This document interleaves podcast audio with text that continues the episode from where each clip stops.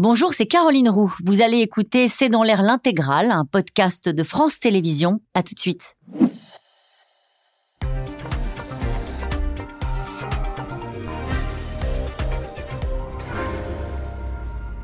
Bonsoir à toutes et à tous et bienvenue dans C'est dans l'air.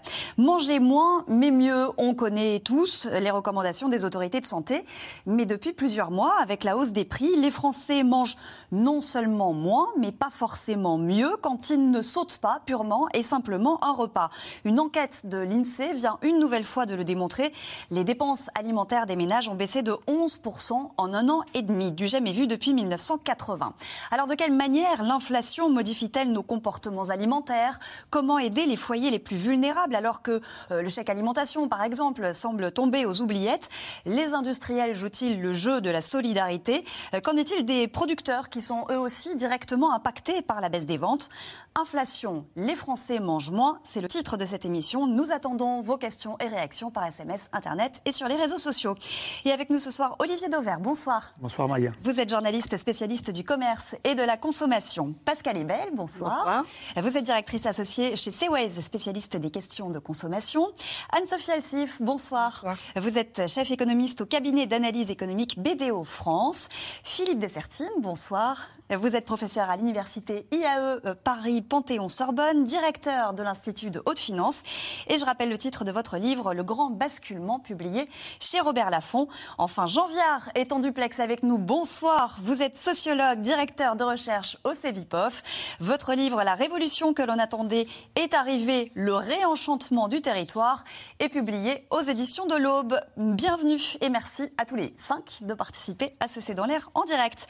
Olivier Dauvert, d'abord ces chiffres de l'INSEE dont, je parlais à l'instant, les prix alimentaires ont augmenté de 18,4% sur les 18 derniers mois. Les dépenses alimentaires des Français, elles, n'ont augmenté que de 4,2%. Ça veut dire quoi? Expliquez-nous. Ben, ça veut dire concrètement qu'on a acheté, on a mis moins de produits dans nos chariots, parce que quand vous avez euh, euh, des prix qui augmentent, ben, vous avez des consommateurs qui ne peuvent pas suivre, qui commencent d'abord par baisser en gamme, c'est-à-dire on passe de la grande marque à la marque de distributeur, qui est une façon de préserver notre capacité à acheter en quantité. Et puis quand même ça, ça ne suffit pas, eh ben, qu'est-ce qu'on fait? Moins de produits. On met moins de produits dans le chariot, on enlève ce qui nous paraît moins essentiel, ce qui nous paraît trop cher, et au final, on est confronté à quelque chose que l'on n'a jamais vu, une baisse des achats alimentaires, tout simplement parce qu'on on a été confronté à quelque chose qu'on n'avait jamais vu aussi, un niveau d'inflation inédit. L'un explique directement l'autre. C'est vraiment du jamais vu, Anne-Sophie Alsif? Alors c'est vrai qu'on attend cette année, hein, dans nos prévisions, 5,4% d'inflation. Alors c'est plutôt une bonne nouvelle parce qu'on baisse, c'est-à-dire que l'inflation baisse. Pas, ça ne veut pas dire que les prix baissent, mais juste qu'ils continuent d'augmenter, mais moins vite qu'avant. Donc c'est une euh, demi-bonne nouvelle. Ce qu'il faut aussi comprendre, parce que souvent on dit, ah ben en effet l'inflation baisse, et on vient de le dire, les prix de l'alimentaire explosent. Comment ça se fait? En fait, dans l'inflation en France, le premier poste de compte contribution à cette inflation, c'est l'énergie. Et là, en effet, l'énergie baisse. Hein, le fameux baril du pétrole va baisser parce qu'il y a moins de croissance mondiale, donc moins de demande, donc les hydrocarbures baissent. Pour la, euh, la contribution à l'inflation, c'est plus de 65%. Donc c'est ça qui explique qu'on va avoir une inflation qui baisse. L'alimentaire, c'est que 15%. Donc c'est pour ça qu'on a euh, dans cette contribution à l'inflation, y a des prix qui restent assez élevés, mais qu'on a quand même ce phénomène de baisse de l'inflation en global. Après, sur l'alimentaire, en effet, on attend là aussi une baisse, mais qui sera beaucoup plus progressive on a eu une hausse qui était euh, importante l'année dernière, notamment dans les autres pays euh, européens. Et là, on voit qu'on est un petit peu en France en phénomène de rattrapage et on rattrape, on rattrape la moyenne de la zone euro à 5,5%. Oui, et puis ce qu'il faut dire, c'est que du coup, on a perdu du pouvoir d'achat alimentaire parce que l'inflation totale moyenne, elle est à 6%. Mm. Les salaires ont fait à peu près 6%.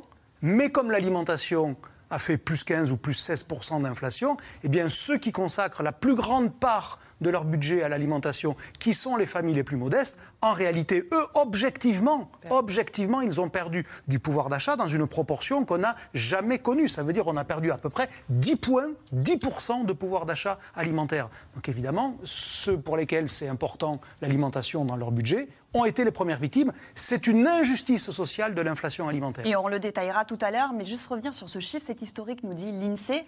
Euh, on le constate, c'est un, un chiffre qui est historique, cette baisse de consommation euh, des ménages On fait des statistiques. Oui, c'est ça, on fait des, statistiques statistiques depuis 1980. Donc, vous voyez, pour les jeunes gens qui nous regardent, c'est le président, c'était Giscard d'Estaing à l'époque. On n'a jamais vécu ça. C'est-à-dire, c'est vraiment quelque chose qui est très, très frappant du point de vue des statistiques. Mais je pense qu'effectivement, par rapport à ce que vous dites, c'est vraiment, vous voyez, vous avez les statistiques, les économistes qui vont vous dire, ah, l'inflation baisse, baisse pas, etc. Mais les gens dans les rayons et quand Tout coup, vous voyez les vrais gens, quoi. C'est-à-dire les vrais gens. Le problème qu'ils ont, c'est qu'ils ont les carburants qui ont augmenté de façon considérable. Ils ont, on va dire, les dépenses qui, d'un point de vue général, ont eu l'inflation. C'est-à-dire parfois, effectivement, on a dit c'est 5%, mais quand on dit c'est 18% sur l'alimentaire, comme on le disait à l'instant, les ménages les plus modestes, c'est ces 18%-là qui sentent. Et là, je me souviens, euh, à la fin de l'année dernière sur C'est dans l'air, on disait attention, on nous dit dans les supermarchés qu'on achète de plus en plus pommes de terre. Parce que ça y est, là maintenant, on a les chiffres précis. On voit ce qui se passe. Et on voit que concrètement, vous avez une masse de Français très importante. Et évidemment les Français aux, revenus les plus modestes, mais ça va bien au-delà. On va dire c'est vraiment la classe moyenne dans son ensemble qui prend un choc très violent. Et le choc très violent, ça veut dire qu'on se nourrit, comme vous disiez, on se nourrit moins bien pour faire des économies. Mm. Ça veut dire qu'on nourrit moins bien ses enfants. Vous voyez, ça veut dire effectivement, le gouvernement sait bien que ça c'est un dossier, mais archi explosif. Parce que là, on est dans quelque chose de très très concret qui atteint, on va dire, beaucoup beaucoup de gens dans la société française et qui peut avoir des conséquences lourdes C'est ce qu'on disait, Jean Viard, et c'est ce qu'on constate et ce que disent les chiffres aussi. On voit des CSP, qui font des arbitrages aujourd'hui à la caisse du supermarché. C'est un sujet qui concerne tout le monde, à des degrés divers évidemment. C'est ça, je crois qu'il faut bien insister sur la difficulté, disons, des milieux populaires, des 20% de Français les plus fragiles. je dirais, ceux qui étaient déjà en train de manger du poulet, vous voyez, ils ne peuvent pas descendre. Ceux qui étaient au bœuf, ils mangent plus de poulet. On voit bien le poulet monte, le bœuf recule, par exemple. C'est-à-dire qu'il y a des affectations de dépenses qui ont changé. il y a effectivement des Français qui peuvent avoir une stratégie. Donc, ils vont passer, pour rester sur l'exemple, si vous voulez, ils vont acheter plus de poulet et moins souvent du bœuf. Et puis, il y a des Français qui peuvent pas parce qu'ils étaient déjà sur les nouilles et sur les pommes de terre. Et donc, le poulet, c'était une fois de temps en temps, etc. C'est pour ça qu'il faut faire très attention. Je crois qu'il ne faut pas non plus euh, avoir un discours d'effondrement général parce qu'il faut être solidaire de ceux qui sont vraiment dans la difficulté. Toute une partie des gens changent de stratégie, euh, mangent des choses différentes, vont moins aller au restaurant, ils vont pas prendre d'entrée, etc. Pendant les vacances, par exemple, on le voit très bien dans les restaurants. Donc c'est pour ça que je crois qu'il faut faire attention. On entre dans une nouvelle période économique. Il y a ceux qui ont l'espace d'avoir du choix et ceux qui n'ont pas de choix. C'est cela dont il faut se, sur lesquels il faut se concentrer. Et on va en parler juste parce qu'elle est belle. Quand on rogne sur le budget alimentation, ça veut dire qu'on a déjà rogné sur tout le reste?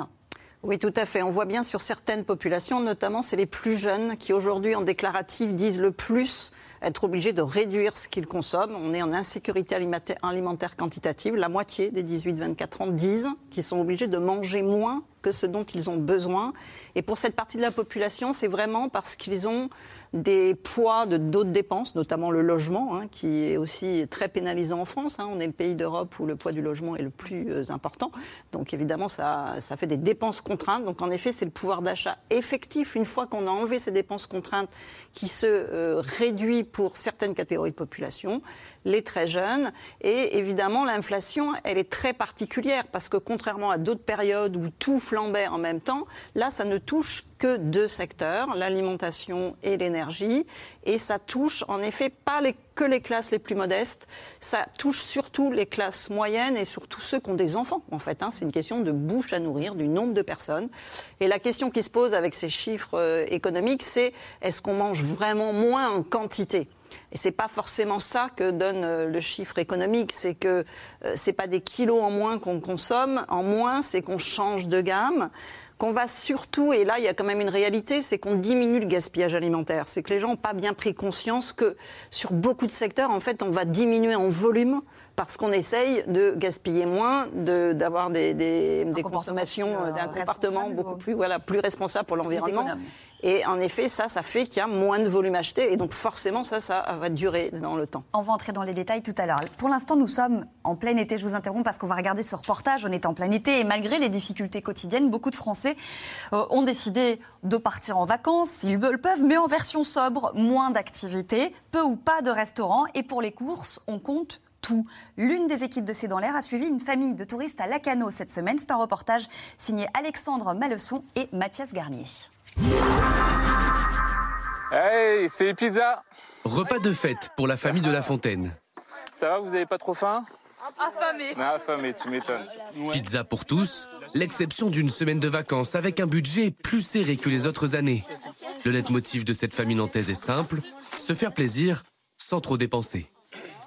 On essaye de faire attention au budget, et que, enfin voilà, euh, pique-nique au maximum. Donc euh, généralement on s'achète dans euh, le repas dans les supérettes, etc. Ce soir il y avait le petit snack, donc ça nous a permis de pouvoir manger euh, chaud. Et puis on est aussi tombé sur un camping qui était moins cher, donc ça nous permet aussi d'avoir un peu plus de budget pour le repas du soir. Un jeu d'équilibriste. En ces temps d'inflation, le budget alimentation a été bien réfléchi avant ses vacances en itinérance. On avait dit 6 euros par personne max. Euh, Pour le- repas du midi. Pour le repas du midi. Et du coup, max. Mais on est dedans. Ah, on est pas Avec mal, là. euh, certains qui dépensent plus et d'autres un peu moins, mais dans l'équilibre. Ouais. Et après, pour le soir, on est à peu près bien. Du coup, vu qu'on n'a pas fait de resto, Mm. On est pas mal. Euh, on a constaté ben, au niveau euh, des achats d'alimentation qu'on était obligé d'augmenter. On avait un budget de 5 euros par personne maximum, comme on dit, on essaie toujours de faire moins. Le midi, ben, du coup, on est passé à 6 parce qu'on s'est rendu compte que, bah, au final, euh, c'était un petit peu juste. Du genre, on va pas prendre un gros paquet de chips chacun, on va en prendre un pour tous, euh, pour euh, nous trois. Et euh, ben, c'est cool, c'est de l'autonomie, c'est un peu d'autonomie. Très peu, voire aucun repas à l'extérieur, une habitude prise par de nombreux vacanciers, à tel point que le restaurant snack du camping a vu disparaître une grande partie de sa clientèle habituelle. Vous avez deux baguettes Ordinaire ou rustique Celle-ci. Le camping affiche complet, pourtant, les chiffres du snack sont beaucoup moins bons que l'an dernier. Vous savez, les baguettes du style 1,40€ ou 1,10€, cette année, on vend, on vend beaucoup plus de baguettes à 1,10€. Habituellement, oui, il y a beaucoup plus d'entrecôtes, de faux filets, euh, style camembert, c'est-à-dire oui, à l'assiette. Là, on vend plus euh, ben, de, des sandwichs. L'enthousiasme de l'été dernier semble s'être évaporé. L'inflation occupe les esprits. On a l'impression qu'il y a une morosité ambiante quand même. C'est ça. On sent les gens dernières années, ouais. tristes quand même. Y a- Oui, c'est ça. Bah, les touristes ont, ont moins d'enthousiasme, euh, cherchent à trouver des solutions moins onéreuses, bien évidemment, euh, et font beaucoup moins d'activités ou font beaucoup moins fonctionner l'ensemble des services du camping. Pour les enfants, heureusement, cette morosité peut se dissiper en un plongeon. Mais la hausse des prix reste dans la tête des parents. C'est au niveau de la nourriture où euh, du coup on mange beaucoup moins de poissons. Euh, voilà, on avait vraiment vu une grosse différence au niveau de poisson. On peut même se passer un petit peu de viande où du coup bah, on fait au moins un minimum de repas par euh, sans viande et sans poisson. Même au marché, on était au marché ce matin, c'est quand on voit les prix, euh, c'est exorbitant. Un constat partagé par Thomas de la Fontaine. Au moment de quitter le camping, c'est l'heure du bilan. Et on décolle dans 10 minutes. Cette semaine de vacances lui coûte 700 euros pour lui et ses deux enfants, moitié moins que l'an dernier. Pas le choix, les salaires n'augmentent pas. Pour cet agent immobilier, l'année a même été difficile. Il faut également euh, avouer qu'au niveau des, des revenus aussi, il faut qu'on fasse plus attention, puisque nos revenus ont tendance aussi à baisser avec, euh, avec le marché actuel. Et en réalité, je pense que c'est peut-être les vacances de- du futur, de notre avenir. Donc euh, on a dû s'adapter, mais finalement on s'y retrouve. Malgré ces concessions, la famille de La Fontaine se sait chanceuse de partir en vacances. Selon l'IFOP, 40% des Français ne voyagent pas cet été. J'en viens, on sent que malgré les difficultés, pour ceux qui le peuvent, partir, les vacances, c'est sacré euh, pour les Français, même si on doit se priver sur place. Pour les Français, si vous voulez, c'était dans toutes les civilisations. Avant, il y avait les fêtes religieuses, on partait faire des processions, les musulmans vont à la Mecque, etc. Toutes les sociétés aiment se dédoubler et au fond se regarder de l'extérieur, vivre à un autre moment, un autre lieu. Bon, et donc euh, tout le monde le fait. Nous, dans nos civilisations modernes, ce sont les vacances. 60% de taux de départ sur l'année. En gros, c'est ce qu'on a d'habitude. On a eu un pic après la pandémie, si vous voulez, où il y a eu une remontée parce qu'on n'était pas parti. Puis, puis il y a beaucoup de gens qui avaient de la trésorerie. Il faut dire les choses. Si on était à 80% de départ, je crois qu'on serait pas mal. Vous voyez, les pays scandinaves sont à 80% de départ, parce qu'il y a toujours des gens qui partiront pas. Il y a des gens phobiques qui ont horreur de découcher. Il y a des années où vous êtes malade, vous achetez une maison. On estime que 80% de départ, ça serait bien. Donc il nous manque 20%. Et une chose qu'on ne dit pas, c'est que dans ces statistiques, ce qu'on ne voit pas, c'est la couleur des peaux. Parce que les jeunes de banlieue, ceux qui ont foutu le bordel là, il y a un mois ou deux, euh, ils sont pas sur les dans les vacances. Donc, si vous voulez, toute la partie issue de l'immigration participe quasiment pas aux vacances. Or, c'est plus de 10% de la population. Vous voyez, il faut avoir tout ça dans, les, dans la tête pour se dire, au fond, ce qui nous manque là, c'est d'une part évidemment l'inflation, de l'autre côté, c'est des politiques pour faire partir les jeunes de banlieue et des politiques notamment vis-à-vis des familles éclatées notamment les femmes seules avec enfants, qui partent beaucoup moins que les autres pour des raisons évidentes qui sont économiques, mais pas que. Parce qu'on n'a pas envie de circuler tout seul, quoi, je veux dire. Et donc, vous voyez, il y a aussi ces questions sociales qu'il faut lire à travers tout ça. Euh, si on revient à la question de l'alimentation, parce qu'elle est belle, vous voyez dans le reportage, on parlait d'un budget de 6 euros par personne euh, pour le repas du midi ça, correspond à, la moyenne d'un repas euh, Oui, c'est vraiment la moyenne. On considère que quand euh, on veut vraiment manger nutritionnellement équilibré, c'est un minimum de 4 euros. Donc en effet, être à 6, c'est bien. Mais en effet, ce qui se passe en ce moment, c'est qu'on mange moins diversifié. On a déjà vu ça dans la crise de 2008 c'est que les gens vont manger tous les jours la même chose en ayant un menu qui finalement coûte pas cher à chaque occasion. Et donc on met des, ce qu'on appelle des féculents et des choses qui finalement vont pas être suffisamment équilibrées et suffisamment diversifiées. Et l'un des éléments qu'il faut avoir en tête, c'est que le 6 euros, il faut, il faut le regarder suivant que l'on prépare ou que l'on ne fait couvrir une boîte pour la consommer. Parce qu'effectivement, si vous préparez à la maison euh, des produits bruts, 6 euros, vous pouvez bien manger. Si vous êtes sur une table de camping sans possibilité de faire un pot-au-feu, je caricature évidemment, eh ben, ça, va, ça sera plus difficile de bien manger pour la même somme. Euh, Anne-Sophie Alcif, si on revient aux études, un tiers des Français disent qu'ils limitent leurs achats de nourriture et de produits essentiels. C'est quoi un produit essentiel? Alors c'est souvent ce qu'on appelle les produits de base. Donc en effet, c'est les pâtes, le pain, euh, on va dire tout ce qui permet d'avoir un apport nutritionnel, on va dire basique euh, chaque jour. Ce qui est assez intéressant par rapport à ce qui a été dit, notamment sur les questions aussi sociales à l'instant, c'est quelque chose qui est vraiment important parce que c'est vrai que nous, en tant qu'économistes, on regarde beaucoup les chiffres, mais derrière, il y a aussi les pratiques. Et je pense que c'est vraiment très important d'expliquer que dans des changements de comportement, c'est vraiment très différent en fonction de votre catégorie socio-professionnelle. Qu'on a eu la crise du Covid qui a creusé ces inégalités et que là, en fait, c'est la même population qui a déjà été fragilisée par le Covid qui vit encore ces inégalités alimentaires. Il faut quand même rappeler qu'on n'a jamais eu un taux d'épargne aussi élevé. On est à 16% de taux d'épargne. C'est l'un des taux des plus euh, importants du monde. On est par exemple à 5% aux États-Unis. On a 1900 milliards d'épargne en assurance vie. Le livret A n'a jamais été euh, aussi haut. Donc, euh, il y a aussi de l'épargne. Mais on voit que cette épargne-là, elle est injustement répartie et que les personnes qui rognent le plus sur l'alimentaire, on a dit les familles, les étudiants, les jeunes, eh c'est ceux qui sont vraiment le plus impactés et donc qui euh, modifient le plus leur, leur comportement. Sur la notion d'essentiel, il y a quelque chose qui est intéressant quand on regarde ce qui, ce qui passe aux caisses des supermarchés. La moyenne des produits achetés baisse en ce moment de 4% derrière cette moyenne pour les produits de consommation courante, c'est-à-dire l'alimentation, les produits d'hygiène, l'entretien, voilà. Bon, moins 4%, c'est la moyenne. En réalité, derrière la moyenne, les produits d'épicerie sont à peu près à zéro, les produits d'hygiène sont à moins 10. Ça veut hygiène, droguerie, parce que c'est des produits qui sont considérés comme moins essentiels. Je vais être encore une fois très caricatural il vaut mieux manger des pâtes que de se laver les dents. Oui, ou je du déodorant. Vraiment, je force le trait, ou du déodorant. Ah Parce que dans les faits, l'un des produits est essentiel, l'autre non, et on voit, on voit une différence dans, le, dans cette dynamique de marché entre l'essentiel, manger, et ce qu'il est moins, s'habiller, se euh, nettoyer, euh, l'hygiène corporelle, ça marche moins bien, ça recule plus. C'est une victime des arbitrages. On va plutôt reposer le déodorant que le paquet de pâtes. Ou le pull, et on a vu d'ailleurs beaucoup de boutiques euh, fermées, que ce soit sur les chaussures ou, les, ou, les, magasins de textiles. Olivier nous demande comment expliquer que l'inflation se soit propagée aux produits alimentaires, Philippe Dessertine. Alors, l'inflation, c'est vraiment quelque chose, effectivement, alors pour nos générations qui n'avons oublié, c'est quelque chose qui ronge l'économie de partout. Hein, c'est-à-dire l'inflation, elle s'est propagée comment Par exemple, quand on a dit l'augmentation du prix de l'énergie, bah, l'énergie, tout le monde l'utilise, donc ça veut dire évidemment qu'on répercute sur les prix quand on produit quoi qu'on produise. On va, on va, on va reproduire l'augmentation du prix de l'énergie. Mais par exemple, l'énergie, c'est aussi ce qui va coûter cher en engrais pour l'agriculture. Mm. Donc on va avoir une répercussion de cette augmentation du prix de l'énergie sur l'agriculteur qui va avoir des coûts dans son fonctionnement qui sont plus élevés. Lorsque l'on va regarder, euh, je dirais, les, euh, les, grandes distributions, on a parlé tout à l'heure de la production et du consommateur, la grande distribution aussi est au cœur de, la question.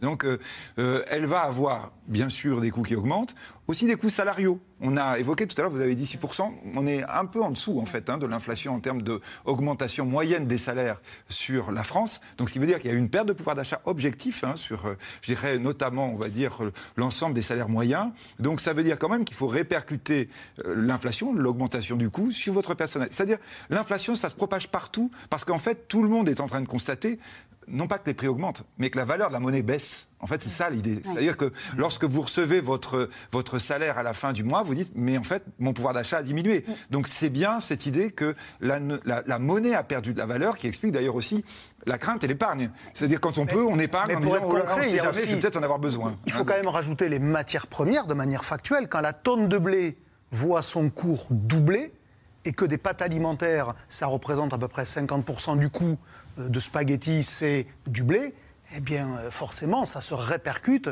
sur le ticket de caisse. Donc, il y a les matières premières qui ont été euh, un facteur explicatif très fort. De l'augmentation de bien sûr, bien sûr. Sur l'alimentaire, vous l'avez dit, hein, ce qui est transformé, ce qui n'est pas, on voit aussi qu'on a des hausses beaucoup plus importantes, hein, vous l'avez dit, sur tout ce qui est euh, pas seulement la matière première, donc c'est-à-dire le coût du transport, le plastique, le papier, le carton, et ça pose aussi la question des emballages hein, dans le cadre de la transition. Donc c'est vrai que là, on voit qu'on est aussi dans un certain paradoxe de sobriété, et puis de l'autre côté, c'est vrai quand vous prenez des produits qui ne sont pas transformés, bah, vous avez une inflation qui est beaucoup moins importante. Euh, Pascal Ebel, est-ce que la, manière de faire des courses change euh, également? Ça a été étudié aussi, ça. On ne va plus faire les pleins hebdomadaires. Oui, tout à fait. Notamment, on voit que les Français vont essayer de comparer les prix. Donc, mm. ils vont faire plus souvent les courses. Ils vont dans plus de magasins différents. Et comme euh, certains n'ont plus d'argent le 15 du mois, eh bien, euh, on va réduire à la fin du mois et on fait les courses euh, toutes les semaines. Et donc, on dépense moins à chaque fois. On fait moins de grosses courses. Et on constate aussi que là, le, prix du carburant est en train de réaugmenter.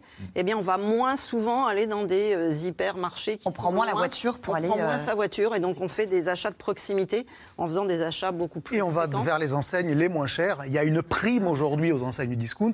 Ça fait quatre mois de suite que Leclerc gagne plus de 1% de part de marché. Pour avoir une idée, 1% de part de marché sur la grande consommation, c'est 1,5 milliard d'euros. 1%. Ça fait 4 mois de suite. On n'a jamais vu ce niveau de développement d'une enseigne. Ça veut dire que les consommateurs, ils vont se réfugier là où ils pensent qu'ils sont le mieux protégés. Dans les faits, il se trouve que toutes les études montrent que c'est le cas, mais il y a bien cette, cette idée de j'ai peur pour ma capacité à acheter, je me réfugie. Et donc, bah, évidemment, Parce ceux la meilleure image prix ce qui les protège économiquement, mais après, si on regarde dans le contenu de l'assiette, est-ce que quand on va vers, vers, les hard discounters, on va, on, va manger plus gras, plus salé non, Honnêtement, que vous fassiez vos courses chez Leclerc, chez Lidl, chez Casino et chez Carrefour, si vous prenez par exemple ce qu'on appelle les marques de distributeurs, vous serez sur des produits qui sont totalement comparables. Si effectivement vous comparez le premier prix d'une enseigne, par exemple Top Budget chez Intermarché ou EcoPlus chez Leclerc, avec les grandes marques euh, bien connu de tous, là, effectivement, il y aura une différence de qualité. Mais si vous prenez le même niveau de gamme, non, franchement, euh, vous faites des économies en allant chez les moins chers. Euh, J'en viens, les Français, ils ont un rapport particulier avec la, nourriture. on va parler du menu du dîner pendant qu'on est en train de déjeuner. avec la crise, est-ce que le rapport des Français à l'alimentation est en train de changer? Ce qui est compliqué, c'est qu'il y a à la fois une mutation culturelle et la mutation dont on vient de parler en termes d'inflation. Vous savez, Thierry Mac, le cuisinier, dit on passe en gros du bœuf carotte au carotte bœuf. J'aime bien l'image, c'est-à-dire qu'effectivement, la part de viande va diminuer, les légumes augmentent. De même qu'au restaurant, on vous sert un verre de vin, on aurait mis une bouteille il y a 30 ans. Donc, si vous voulez, sur tous ces rapports, au fond, le rapport à l'alimentation est toujours aussi important, mais on mange plus de la même manière on est extrêmement attentif à notre poids, donc ça aussi ça joue. Alors il y a des milieux qui ne peuvent pas, mais il ne faut pas parler que de ceux qui ne peuvent pas. Les autres ont aussi une évolution. Et puis vous voyez, quand vous voyez le, succès de Leclerc et le succès des enseignes qui viennent d'Allemagne ou d'Hollande, qui sont des enseignes, des enseignes extrêmement simples, extrêmement peu chères, avec, je pense, des bons produits, où il y en a très peu, c'est aussi qu'au fond, ce qu'on appelait le temple de la consommation, la société de consommation, avec ses côtés prestigieux, les supermarchés magnifiques, etc., il n'y a qu'à voir la crise de casino. Donc il y a aussi tout ça est mélangé. Alors, pour partie, il y a de l'inflation réelle, pour partie, il y a une ambiance d'inflation. On ne parle que d'inflation et de chaleur. Donc, en gros, il y a deux catastrophes qui existent, mais qui sont énormément augmentées par les médias. Et puis, il y a cette mutation culturelle. Est-ce que ça va faire avancer, je dirais, la mutation culturelle? Ce que vous dites sur, effectivement, on jette moins. Est-ce qu'on va jeter moins? Est-ce qu'on va aussi en profiter pour acheter exactement ce qu'il faut? Vous voyez, c'est aussi tous les éléments. Et au fond, la question, c'est comment on va utiliser, au fond, l'inflation qui risque fort de durer avec la bataille climatique dans laquelle on a. Est-ce qu'on va l'utiliser comme un levier pour au fond consommer moins. Et ça, c'est aussi un objectif. Alors évidemment, pour ceux qui peuvent consommer moins, parce qu'il y en a qui peuvent pas. Je le dis chaque fois parce que je voudrais pas faire un discours uniquement pour ceux qui peuvent choisir. Oui, bien sûr. On, évoquait euh, le succès des hard discounters. À l'inverse, le bio connaît, lui, euh, euh, des, difficultés avec cette crise et, les chiffres le montrent tous les jours. Ça a été vraiment le premier indicateur d'ailleurs. Hein. C'est-à-dire que le bio s'est effondré, vraiment, de façon ponctuelle quand l'inflation a commencé. Et ça s'est propagé. C'est-à-dire que même dans les marques de distributeurs où il y a, par exemple, du bio, du terroir, là aussi, ça s'effondre. Alors que les marques de distributeurs ont beaucoup progressé. C'est vraiment, on va dire, le réflexe que vont avoir les consommateurs en disant Ah oui, c'est bio, donc c'est plus cher, donc je ne ah prends pas. Alors la descente en gamme, c'est ce qu'on appelle la descente en gamme. C'est je descends chaque fois d'un étage. Quand j'étais sur l'étage du bio pour faire des économies, je descends sur l'étage du non bio. Quand j'étais déjà sur le non bio et sur les grandes marques, je descends sur les marques de distributeurs. Et en fait, chaque fois en descendant d'un étage, on préserve notre capacité. Mm jusqu'au moment où on ne peut plus. Jean Vert disait que l'inflation allait sans doute durer en raison du changement climatique. Est-ce que ce qui se passe en Ukraine en ce moment et la suspension de l'accord sur les céréales va aussi faire que euh, cette inflation euh, pourrait s'installer? En ce moment, effectivement, on alors, on va dire début de l'été, on faisait le C dans l'air, on disait bah, les nouvelles sont plutôt bonnes, effectivement. Alors parfois, c'est un peu l'envers de la médaille, c'est-à-dire comme euh, on a un grand ralentissement économique mondial, ça va plutôt aller vers le sens d'une diminution de l'inflation. Et puis, on a effectivement les carburants qui remontent parce que on a les producteurs de pétrole qui ont décidé de réduire très fortement, comme jamais, leur production pour faire remonter les prix. Donc ça, c'est euh, un risque d'alimentation, d'inflation à la rentrée ou un peu plus tard. Et puis d'autre part, sur l'alimentaire, effectivement, ce que vous avez dit tout à l'heure sur la hausse des prix très très forte du blé, ça a été lié notamment à la problématique de la guerre, c'est-à-dire au blocage des deux grands exportateurs de, grains, de blé mondiaux, la Russie et l'Ukraine. Après, ils ont relâché, donc là on a eu vraiment une baisse très très forte. Les agriculteurs vous racontent quoi, c'est-à-dire qu'ils ont vraiment l'énorme difficulté de savoir à combien ils vont vendre leur production. Hein, là, ils vous disaient, ils vous disaient à la fin du printemps, bah, j'ai vendu parce que je sais pas trop comment ça va évoluer. Honnêtement, je suis juste en marge, mais je préfère vendre tout de suite parce que j'ai l'impression que ça baisse. Et là, évidemment, si d'un seul coup, d'un seul, on rebloque la mer Noire, et qu'à nouveau on se retrouve avec ce risque de famine mondiale, et là qui ferait remonter les prix, là d'un seul coup d'un seul, on pourrait avoir immédiatement des répercussions sur ce que nous mangeons au quotidien, c'est-à-dire le pain notamment, les, pâtes, etc. Tout ce qui utilise des céréales chez nous, et comme Jean Viard disait, dans le monde entier. N'oublions pas notamment le pourtour méditerranéen qui peut être très très touché. Est-ce que sur les prix aujourd'hui euh, en magasin, les distributeurs euh, jouent le jeu euh, de la solidarité? Est-ce qu'ils baissent leur marge alors, euh, en ce moment, c'est plutôt du côté des industriels qu'il y a des questions qui se posent, puisqu'en effet, les marges des industriels a beaucoup progressé. Elle avait été faible avant le Covid. Et là, c'est eux qui, finalement, gardent des marges importantes et refusent de négocier. En fait, les négociations se sont faites euh, au 1er mars 2023. Et euh, les distributeurs, le ministre de l'économie réclament à ce qu'on revienne autour de la table. C'est prévu pour le mois d'octobre, je crois, hein, c'est ça. Et donc ça devait être en juillet, c'est-à-dire qu'on devait avoir une baisse en juillet. Et là, on n'a toujours pas de baisse, c'est-à-dire que de mois à mois... une stabilisation, ce qui est déjà en soi pas mal. Ouais, 0,1% euh, sur le mois de juillet par rapport au mois de juin. Donc en fait, il y, a vraiment les grandes marques qui notamment ne veulent pas baisser euh, leurs marges et euh, continuent d'avoir des prix très élevés. Ce qui est, cynique, c'est que les marques se comportent aujourd'hui comme les distributeurs se comportaient hier. C'est-à-dire, celui qui a intérêt à négocier veut qu'on ouvre la négociation demain matin. Celui qui n'a pas intérêt vous dit ça attendra après-demain. Et en fait, on est dans ce jeu depuis, allez, depuis trois mois. Mais de toute façon, il y aura une pression sociale parce que la consommation baisse les achats de marques baissent, puisque c'est les grandes marques qui sont les premières victimes, puisqu'elles sont beaucoup plus chères. Et donc, il y aura une pression qui va les obliger. Et franchement, si on appelle un chat un chat, si en septembre, les biscuitiers n'ont pas baissé le prix des biscuits, alors que la tonne de blé a été divisée par deux Qu'est-ce qui va se passer? ben, ben, ça prouve qu'ils se le sont gardés.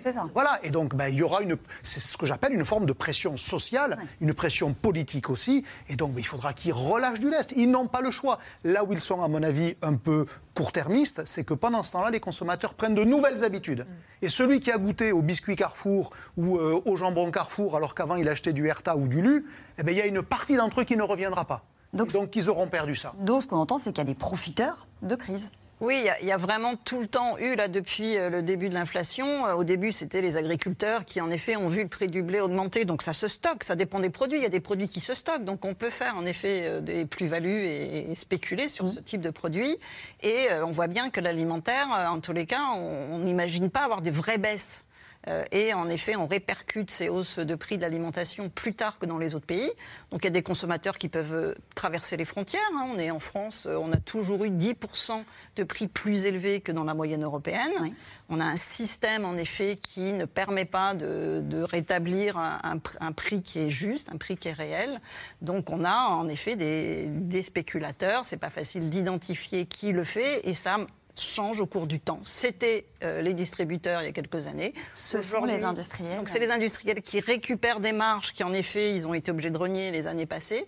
Et on est un des pays où il y a le plus de grandes marques en fait, hein, notamment parce qu'il y a cette pression de centrales d'achat qui sont importantes. Donc on voit un équilibre où on va aller vers plus de marques propres et on a de la marge puisqu'on est qu'à 40%. Il y a des pays où c'est un 50%. Carrefour l'a annoncé dans sa stratégie, on va mettre plus de marques euh, propres, hein, c'est-à-dire qu'on va euh, petit à petit enlever les marques nationales. Donc les grandes marques nationales ont en effet intérêt d'ajuster au plus vite. Là, en ce moment, il y a voix alors. Et ont une pression. Oui. Anne-Sophie Alcy Oui, c'est vrai que par rapport à ces euh, marges, hein, on a vraiment été dans un mode cyclique depuis le Covid où vous aviez une augmentation des coûts. Hein. Alors on l'a vu dans l'industrie, après on a vu que ça s'est propagé dans les services avec les salaires. Et donc beaucoup d'entreprises également agroalimentaires ont vu leurs coûts voilà, on l'a dit, transport, euh, package, euh, vraiment explosé. Donc là, on est dans un phénomène de reconstitution, dans un contexte, en effet, où on a un fort ralentissement de la consommation des ménages. C'est la première contribution à la croissance en France, et c'est pour ça qu'on a une croissance de 0,7%, même si on s'en sort plutôt bien par rapport à nos partenaires européens. On n'est pas en risque de récession. Mais c'est vrai qu'avec ce ralentissement de la croissance, eh bien, pour beaucoup d'entreprises, on pourra pas, ils ne pourront pas rester durablement à cette situation-là parce qu'il faudra reprendre des consommateurs. Et vous l'avez dit, quand vous changez vos modes de consommation, eh bien, souvent, c'est très difficile de récupérer les consommateurs que vous avez perdus. Donc si on veut restimuler cette consommation, il y aura sûrement un ajustement sur les marges, notamment à la rentrée. L'alimentation, une question de santé, une question sociale, économique, mais aussi éthique et politique. Et s'il y a bien un produit qui concentre tous ces sujets, c'est la viande. Faut-il arrêter d'en manger pour la planète ou pour ses artères? Le débat revient régulièrement euh, sur le devant de la scène pas plus tard qu'au mois de juillet, et c'est l'écolo Sandrine Rousseau qui a rallumé les braises. Juliette Coulet avec Diane Cacciarella. C'est une des polémiques politiques de l'été. Quelques mots sur les réseaux sociaux signés Sandrine Rousseau. Se prendre en photo tout sourire avec un morceau de viande, aujourd'hui, c'est cracher à la figure de celles et ceux qui fuient, brûlent, meurent de chaleur. Une petite phrase d'une habituée du genre, et voilà le vieux débat relancé. Manger de la viande est-il mauvais pour le climat? La députée écologiste en a fait son combat, provoquant la colère de ses détracteurs, qui l'abreuvent de photos de barbecue. Mais qu'en pensent les premiers concernés? En Haute-Loire, ce jeune boucher a ouvert sa boutique il y a six mois. Il prend les propos de la députée comme une attaque contre son métier, une provocation. C'est une méconnaissance. Euh, moi, personnellement, mon père agriculteur. Je sais que ces bêtes sont, sont bien traitées, il n'y a pas de problème. Euh, dès qu'il y en a une de malade, euh, vétérinaire, on trouve toujours une solution. Hein. Si ces gens venaient passer une semaine à la ferme ou même en boucherie ou n'importe où dans le milieu, à mon avis, on arriverait à leur faire changer de regard.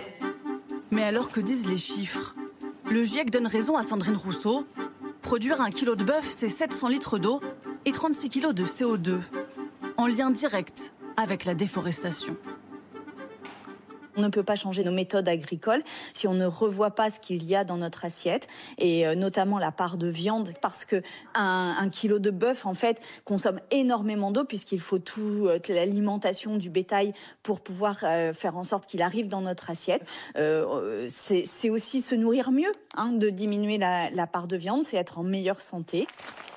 En Haute-Loire, notre boucher a rendez-vous pour un barbecue. J'emmène le morceau, rôti de porc. Parfait. Comme tu m'as demandé. Au fourneau, Romain, Damien et Aurélien, tous trois champions de France de barbecue. Mais attention pour eux, le grill ne se réduit pas à la viande. on fait un moutabal. Un moutabal, c'est euh, dans l'esprit d'un comme un caviar d'aubergine qui pourrait être euh, qui est cuit au barbecue. Aujourd'hui, on va opposer euh, ceux qui boivent du vin à ceux qui n'en boivent pas. On va opposer ceux qui mangent de la viande à ceux qui n'en mangent pas. On va opposer ceux qui roulent en voiture thermique à ceux qui roulent en voiture électrique. C'est un petit peu dommage. Aujourd'hui, je suis persuadé que vous pouvez faire un barbecue avec euh, euh, des végans, euh, des viandards autour de la même table. Et si on ne leur parle pas de ce sujet-là, le débat, il n'aura jamais lieu. En moyenne en France, ce sont les hommes qui mangent le plus de viande, deux fois plus que les femmes. Mais ici, tous sont conscients du besoin de diminuer leur consommation. Je me fais plaisir les week-ends, par exemple, autour du barbecue. Mais la semaine, c'est plutôt rare. et je varie de plus en plus. Est-ce que c'est par rapport aux considérations actuelles ou est-ce que c'est par rapport au budget, etc. Je ne sais pas, mais je pense que ça se fait naturellement. On mange moins de viande.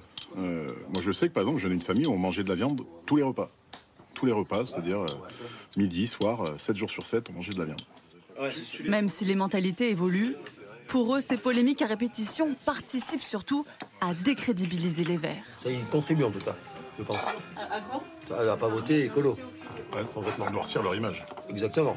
Je pense que ça les, ça les pousse pas vers le haut. J'ai rien contre les Parisiens, mais quand c'est un Parisien qui va expliquer à, des ruraux que pour des raisons d'écologie, il faut utiliser de la voiture électrique, et viens chez moi, utilise ta voiture électrique, qu'il faut arrêter de manger de la viande, qu'il faut euh, euh, qu'on rompe avec nos traditions de tuer le cochon, de faire des trucs comme ça, bah, je lui dis, bah, viens vivre avec nous pendant un ou deux ans, et puis euh, peut-être que tu changeras ton regard, ou tu changeras ton mode de vie, ou alors tu te rendras compte qu'on est dix fois plus écolo que toi.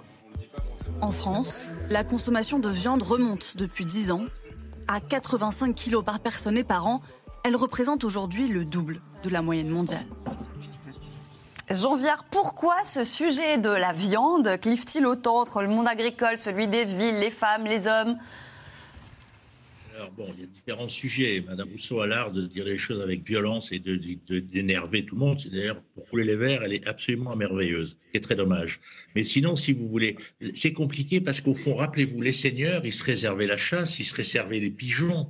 Donc la viande, c'était le bien des aristocrates, on va dire. Au fond, on a démocratisé tout ça. Et ça a été une bataille parce qu'on avait l'idée que si les garçons mangeaient de la viande, ils allaient être forts. Et s'ils étaient forts, ils allaient porter des gros sacs, etc.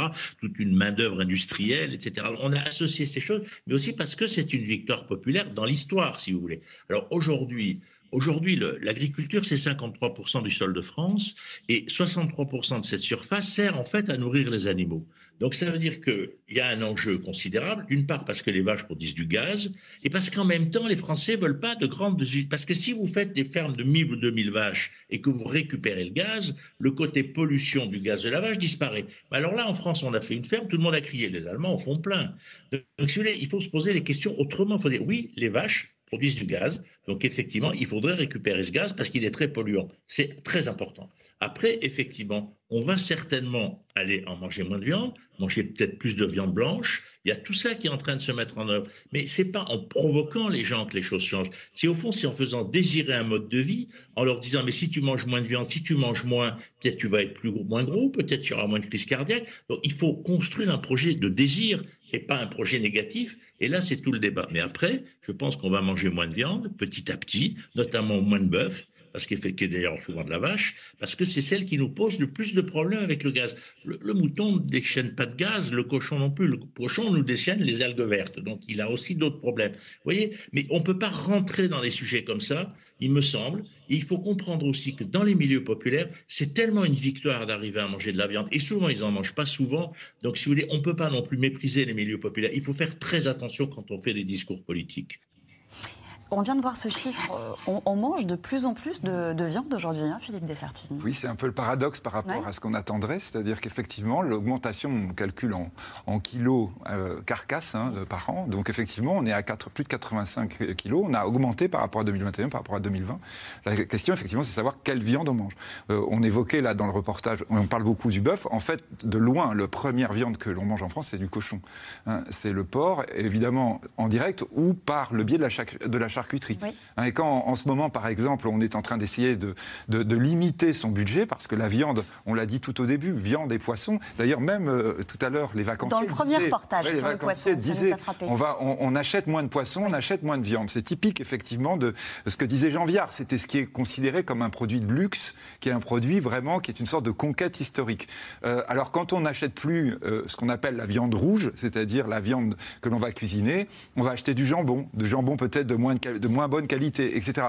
C'est-à-dire qu'on voit très bien que les Français changent leurs habitudes de consommation de viande en volume, ça reste très important, attention, avec une part de plus en plus lourde dans la restauration pas chère, mm. de type évidemment hamburger, etc. C'est-à-dire que vous avez un basculement de la consommation de viande en interne et en externe. C'est-à-dire on va de plus en plus la consommer, euh, non pas dans les restaurants sympathiques qu'on voit pendant les vacances, mais peut-être dans le distributeur de, euh, de hamburgers qu'on va utiliser parce que c'est pas cher et parce que c'est un tout petit budget quand il faut nourrir les enfants. Ou le plat préparé, oui, tout à fait. qui ne va pas forcément être nutritionnellement. Oui, tout à fait. Et ce qu'on constate, c'est que l'offre de, plats préparés elle contient très souvent de la viande et en fait, on ne se rend pas forcément compte qu'on en consomme. Elle est un peu cachée et c'est évidemment pas de la viande de, bonne qualité. C'est pas forcément nos producteurs français. On importe 30% de notre viande. En fait, on a diminué le cheptel petit à petit, comme il y avait quand même des difficultés économiques dans ces types d'élevage. Elle vient d'où cette viande qu'on importe? Alors ça peut venir du, de l'Amérique du Sud, hein, du Brésil. Euh, quand on a de l'agneau, ça vient de Nouvelle-Zélande. Donc c'est des productions qui viennent d'autres pays et qui ne euh, vont pas forcément avoir euh, les, mêmes restrictions, les mêmes types de, de façon d'élever l'élevage. Et donc c'est vraiment cette partie-là qui est en train de, bah, de, progresser. Hein. On importe de plus en plus. Il y a un autre, une autre chose, c'est qu'on a de plus en plus d'animaux domestiques. On ne le dit pas assez. On a eu avec le Covid, on est un, un des pays après les États-Unis à avoir le plus de chiens et de chats chez nous. Et il y a une partie de l'alimentation animale qui est en train de croître par rapport à l'alimentation humaine et qui fait qu'au global, on a cette stabilité de la consommation de viande. C'est ça qu'on observe, c'est qu'il y a un transfert de la protéine pour une part qui passe de l'assiette du maître à la gamelle de l'animal de compagnie. Et ça, c'est quand même terrible quand on y réfléchit d'un point de vue biologique des choses. Mm. J'ai rien contre les animaux, bien évidemment, mais malgré tout, quand on en est arrivé à, à, transférer de la protéine, parce que Pascal disait que dans les plats cuisinés, euh, euh, on n'avait pas l'impression de manger de la viande, mais parce que honnêtement, il n'y en a pas beaucoup non plus. Dans un ravioli, vous avez entre 4 et 8% de viande. Donc effectivement, vous n'aurez jamais le, le quoi, La pâte, euh, le, de la, la sauce? De la pâte et de la sauce tomate. Et si vous voulez avoir 14 puisque tout ça est, est très normé, il faut acheter ce qu'on appelle des raviolis à la bolognaise. Donc les plus riches des raviolis ne comportent que 14% de viande. Donc vous voyez, vous n'aurez jamais le sentiment d'avaler une entrecôte avec un plat de raviolis mais au final, vous mangez quand même de la viande. L'inflation est une bombe sociale, disait cette semaine Stéphane Troussel, le président du département de Seine-Saint-Denis, Jean Viard. Euh, ce département va tester un chèque alimentation de 50 euros par mois et par personne. Est-ce que vous partagez son analyse? Inflation est une bombe sociale c'est-à-dire, il y en a ici autour de la table qui ont connu l'inflation quand ils étaient jeunes. Donc, si vous voulez, au fond, les sociétés, il me semble que tantôt il y a de l'inflation, tantôt il y a du chômage. Et au fond, on a deux modes de régulation des sociétés.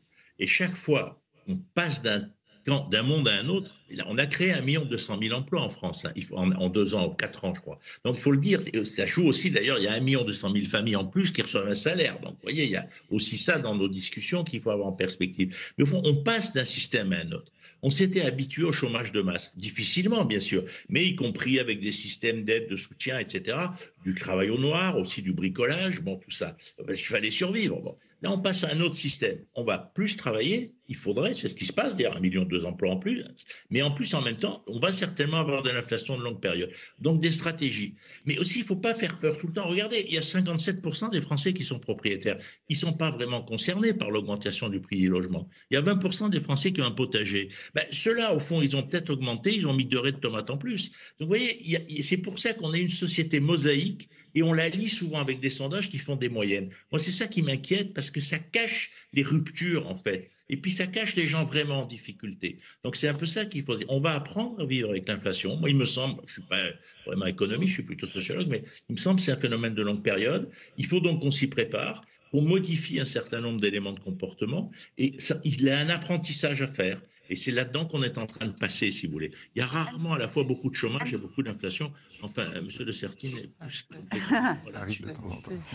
Philippe de Sertine, oui, vous disiez? Oui, non, ça arrive de temps en temps, la stagflation. Euh, euh, Anne-Sophie Elsif, sur ce chèque alimentation qui va être expérimenté par la, Seine-Saint-Denis, on parlait depuis des mois, voire des années, d'un chèque alimentation sur le plan national.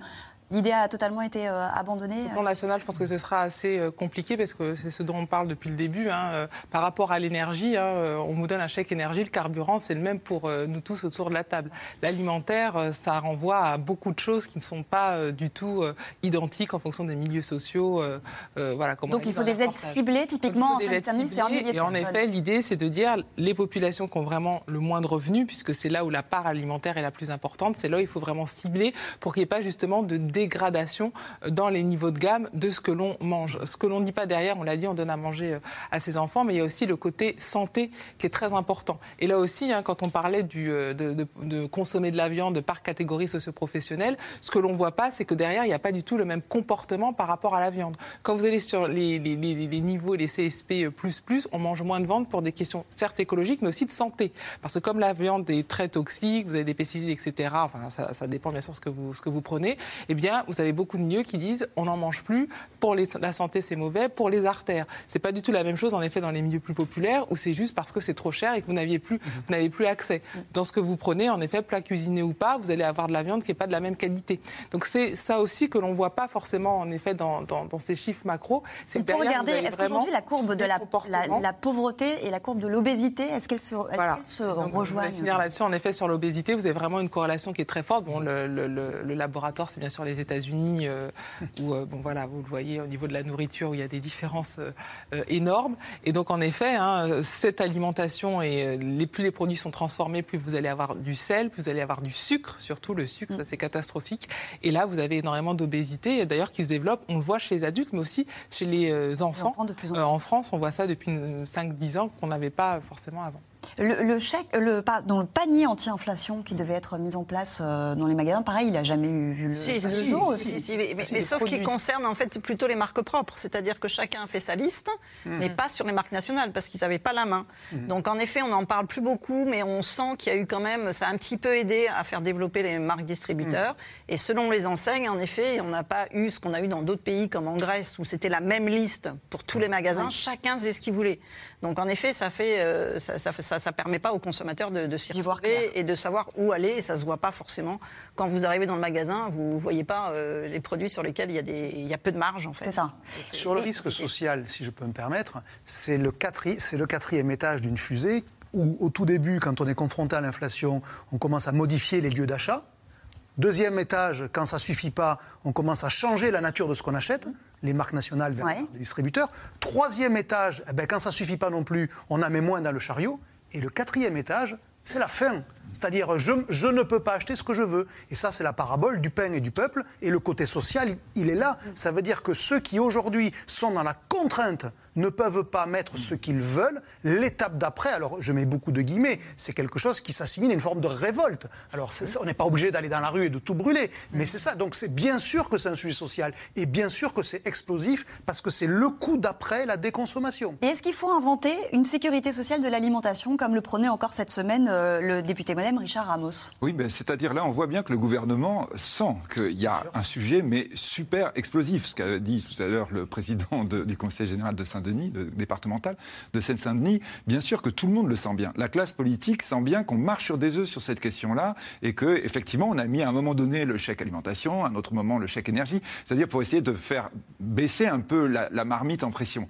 Et puis là, on a été obligé de dire début juillet, parce que tout à l'heure on évoquait l'énergie coûte moins cher, sauf que l'électricité, poum, elle a pris 10%. Là, ça va, c'est encore l'été, mais effectivement, on va sentir davantage pendant l'hiver. Mm. Euh, là, ce que vous disiez, hein, vous avez eu en effet une enquête IFOP. Alors bon, c'est qu'une enquête, mais disant quand même dans l'enquête, 28 des Français sauteraient un, un repas parce qu'ils n'ont pas les moyens. Là, pour le coup, on n'est pas loin hein, de, la, de, de l'idée de, en fait, je vis plus bien. Parce que c'est ça, évidemment. Alors, on l'exprime par la révolution, on l'exprime dans les votes, euh, on l'exprime par des choses, effectivement, qu'on n'attend pas nécessairement. On pense évidemment aux gilets jaunes, hein, c'est-à-dire que d'un seul coup, d'un seul, boum, ça sort. Donc, le gouvernement avait pensé à l'idée du panier inflation, mais il a reculé et tout le monde lui a dit, oh là là, vous rentrez dans un système où, si vous commencez à faire la liste, de... donc il y avait, hein, tout ça, ça avait été préparé à Bercy, hein, la liste, etc. Puis on a dit, bon, finalement, non, non, hop, on laisse tomber. Et, euh, et puis après, vous avez eu le chèque, le chèque alimentaire en disant, on va faire un vrai chèque alimentation. Puis là, vous avez Bercy qui est arrivé en disant euh, on a chiffré, c'est entre 1,5 milliard 4 milliards, et encore, peut-être minimum, étant donné le niveau des finances publiques actuellement, parce que l'inflation, ça veut dire les taux qui montent, donc le coût du dépense publique qui explose en ce moment, on a dit bon, bah ça, on va dire au département de le voir. Euh, on va dire, euh, on va dire le minimum. Et c'est un peu ça. Là, c'est-à-dire qu'on est en train de tester en disant oui, bah vous allez voir, vous allez aider. En fait, on va faire quoi? On va aider les associations qu'aident, hein, c'est-à-dire la banque alimentaire, les, les restos du cœur. Voilà, c'est ça qu'on va faire pour le moment et probablement pas plus. Cette baisse de consommation des ménages, elle met en danger également certaines filières. Celle du vin, par exemple, elle connaît évidemment une mutation depuis plusieurs années entre les changements d'habitude, les aléas climatiques et la hausse des prix. Certains producteurs sont étranglés. Illustration dans la région de Bordeaux Bordeaux avec le reportage de Constance Meyer et Pierre Dehorne. Dans les parcelles, le constat est sans appel. Ça, c'est une grappe qui est complètement détruite par le milieu. Et donc là, là, tout est sec. hein, vous voyez, là, il n'y a plus rien, absolument plus rien. Tout est cramé. Cette année, le mildiou, un champignon qui se développe avec un climat tropical, a ravagé un tiers des parcelles de Julien Lureau. L'assurance climatique ne va couvrir que les dégâts liés au climat, c'est-à-dire la grêle, le gel, la sécheresse et l'excès d'eau. Le mildiou n'est en aucun cas dans les clauses du contrat d'assurance multirisque. Donc c'est une conséquence de l'excès d'eau. Donc je, je n'attends rien de- des assurances. La perte financière s'élève pourtant à près de 100 000 euros et s'ajoute à une baisse drastique des ventes. Alors ça c'est ça c'est le millésime 2022. Donc là ces six cuves, ça aurait dû être mis en marché, sauf que là je les ai sur les bras euh, aujourd'hui. Ouais, C'est pas vendu notamment parce qu'il y a des difficultés euh, avec euh, donc la guerre en Ukraine, euh, euh, la, la Chine qui a du mal à redémarrer et puis la déconsommation de vin rouge. Rien que l'an dernier, la consommation de vin des Français a chuté de 10%. Et cela n'est pas sans conséquence sur les prix qui dévissent. Le tonneau de 900 litres est passé de 1200 à 600 euros sur certains marchés. Quand vous êtes à 600-700 euros, vous êtes en dessous du coût de production. Quand vous arrivez à vendre des certains marchés à 1000 euros, vous êtes juste à l'équilibre. Et pour vivre normalement et continuer à investir et avoir, avoir une entreprise saine, il faudrait plutôt être autour des 1200 euros Si on vous, on vous achète le, le vin en dessous de votre coût de production, ça ne vous encourage pas à continuer.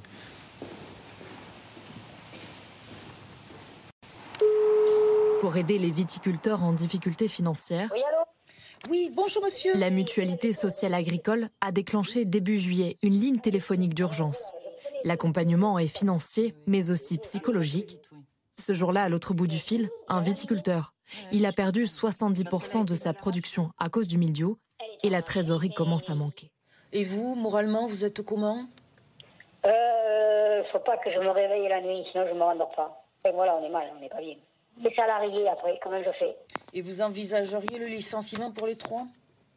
Euh, un, un, voire un sur, voire deux. deux. Et si j'arrête l'activité, trois.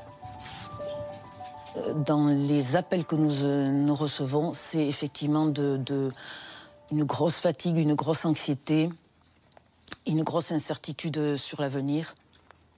Et euh, donc euh, beaucoup de difficultés euh, à se projeter et, et- et ils ont plutôt tendance à vouloir baisser les bras et à dire à quoi bon. Est-ce que ça vous arrive que des agriculteurs vous parlent d'idées noires ou de suicide Fort heureusement, c'est- extrêmement rare, mais c'est c'est quelque chose qui arrive. Oui. C'est un discours qu'on peut entendre. Mm. Pour ne pas sombrer, certains préfèrent arrêter. Après deux ans de combat avec des ventes à perte, Éric Etienne a décidé de raccrocher les gants. Il prévoit d'arracher ses vignes, renoncer à un patrimoine transmis de génération en génération. C'est une vigne qui a été plantée il y a 30 ans par mon père. Par mon père, que nous, on aurait dû euh, renouveler, restructurer pour que mon fils puisse euh, la prendre derrière. Mais voilà, euh, c'est une parcelle donc qui va être. c'est un pied de vigne qui va bénéficier de l'aide à l'arrachage. C'est c'est, euh, un abandon, quoi. On, se dit on a loupé quelque chose. Alors que finalement, euh, je pense que la crise est tellement profonde et, à durée illimitée que je, pense qu'il vaut mieux prendre de sages décisions que de partir dans des endettements et, euh, se retrouver avec des vignes à l'abandon, quoi. Pour faire face à la surproduction de vin et à la crise du Bordelais, l'État va subventionner l'arrachage de 9500 hectares de vignes dans la région. Déjà 300 viticulteurs se sont inscrits avec l'objectif de cesser totalement leur activité. Philippe de Sertine, c'est votre euh, région, vous connaissez bien la situation. C'est dur hein, ce qu'on a vu dans le reportage. euh, Et de- je trouve qu'effectivement, l'émotion qu'on sentait, c'est quelque chose que, quand vous êtes dans le milieu, vous sentez aussi. Alors évidemment, il faut vraiment distinguer pour le public les grands vins de Bordeaux, parce que quand on dit Bordeaux, évidemment, on parle au très, on pense au très grand chef. Eux, ils n'ont aucun problème. Ils ont augmenté de 2% de leur chiffre d'affaires. Les États-Unis leur achètent tellement que la baisse de vente sur la Chine ne les dérange pas. C'est vraiment cette énorme, euh, on va dire, viticulture, agriculture bordelaise, effectivement, qui représente un poids très important dans la viticulture française, qui est en immense difficulté. Et cette année, le mildiou, c'est-à-dire effectivement, hein, on a, ce qu'on a entendu, c'est exactement ça, euh, le, raisin qui est malade euh, et qui va faire effectivement que sur certaines parcelles, vous avez zéro récolte, zéro, même zéro récolte. Vraiment, hein. donc, je crois que vraiment par rapport à cette question de l'arrachage, l'arrachage, c'est indispensable aussi. Parfois, on se dit pourquoi on va mettre On met 57 millions? C'est pas gigantesque non plus à l'échelle française. 57 millions, c'est quand même beaucoup pour euh, les primes d'arrachage parce que si vous laissez les vignes, en friche, elles vont devenir malades et vont communiquer de la maladie aux autres vignes. Et quand vous avez tellement de vignes sur Bordeaux, euh, vignes sur Bordeaux, c'est capital qu'on gère bien aussi, euh, je dirais, ce qu'on n'utilise plus. J'en viens, on voit que les difficultés du, vignoble bordelais sont multifactorielles, hein, mais il y a, la, hausse des prix, une baisse de consommation à cause de l'inflation, mais il y a aussi un changement d'habitude des Français vis-à-vis du vin. Moi, je suis provençal, donc j'habite dans une région de rosé et on n'a jamais tant vendu. Pour dire que voilà, ce qui se passe, il y a deux choses qui se passent. D'abord, la bière, l'année dernière, a dépassé le vin dans la consommation des Français. Donc la bière gagne, y compris parce qu'on fait beaucoup, on brasse beaucoup dans les bars. Que la brasserie locale a créé un sentiment qu'on buvait la bière qui était faite localement, etc. Donc il y a la bière qui est passée. Après, le rosé a doublé le rouge. Et ça, si vous voulez, c'est un deuxième problème qui est lié notamment au travail extraordinaire qui a été fait par les producteurs de rosé, qui font un rosé de plus en plus clair, alors avec des conditions de travail totalement changées. Par exemple, chez moi, on vendange la nuit, entre minuit et 6 heures du matin, pour que vendange en frais. Donc, vous voyez les conditions de travail, ce que ça veut dire conduire la nuit dans des vignes, etc. Bon, donc on a modifié la production, on a modifié le produit, il se vend très bien. Vous voyez, il y a tout ça qui joue. Et puis, on boit moins aussi. il y a aussi ça qui vient sur la partie. Après, peut-être que le Bordeaux, on a été un peu masqué, mais là, Philippe est plus compétent que moi. Et les grands domaines ont fait croire que ça marchait bien. Et au fond, ce dont on parle, il y a beaucoup de coopératives en Bordelais. Il y a beaucoup des petits producteurs, en fait. Et au fond, il n'y a pas eu de solidarité entre toutes ces, populations viticoles pour effectivement avoir un projet partagé. Peut-être c'était pas possible. C'est pas du tout les mêmes enjeux. Donc, tu vois, il y a tout ça qui est en train de, de se transformer. Et en plus, effectivement, il y a le milieu qui vient rajouter. Mais il ne faut pas faire comme si euh, euh, tout était lié. Ce qui change d'abord, c'est le désir des Français, le, des jeunes notamment, de boire de la bière, de boire massivement du rosé. Vous voyez, et le rosé s'exporte. C'est pas que ça, si vous voulez. Parce que vous allez dans le cognac, vous montez un peu au-dessus du Bordelais. Euh, J'étais l'autre jour dans le cognac, il m'arrive de travailler dans cette région. Euh, ça marche très très bien. Parce que là, ils sont sur un marché d'exportation. C'est juste au-dessus du Bordelais. Donc, ils ont su, alors que c'était eux qui avaient les plus mauvais raisins, on va dire. Et comme c'était pas buvable, on en a fait du cognac. Et donc, si vous voulez, ils ont inventé le cognac. Et le cognac se boit en apéritif, notamment en Asie, où on le croise avec du Schweppes. Si on en fait, c'est l'équivalent de notre pastis, si on peut dire. C'est cognac Schweppes contre pastis et eau. Vous voyez, donc il y, a, tous ces processus qu'il faut analyser en même temps, mais on a un peu l'impression que le gouvernement et les forces compétentes, je dirais les syndicats, sont surpris, alors qu'au fond, c'est une évolution qu'on voyait arriver depuis déjà quelques années. Quoi. Et qui pourrait entraîner des suppressions d'emplois. Je crois que les organisations professionnelles parlent de 100 à 150 000 emplois supprimés dans les 10 années à venir. Donc il y aura des conséquences. On va passer euh, à vos questions SMS. Merci d'avoir écouté C'est dans l'air. Comme vous le savez, vous pouvez désormais écouter l'intégrale, mais aussi l'invité ou vos questions à nos experts. Tous ces podcasts sont disponibles gratuitement sur toutes les plateformes de streaming audio. Et pour le replay vidéo, c'est sur France.tv, bien évidemment. À bientôt.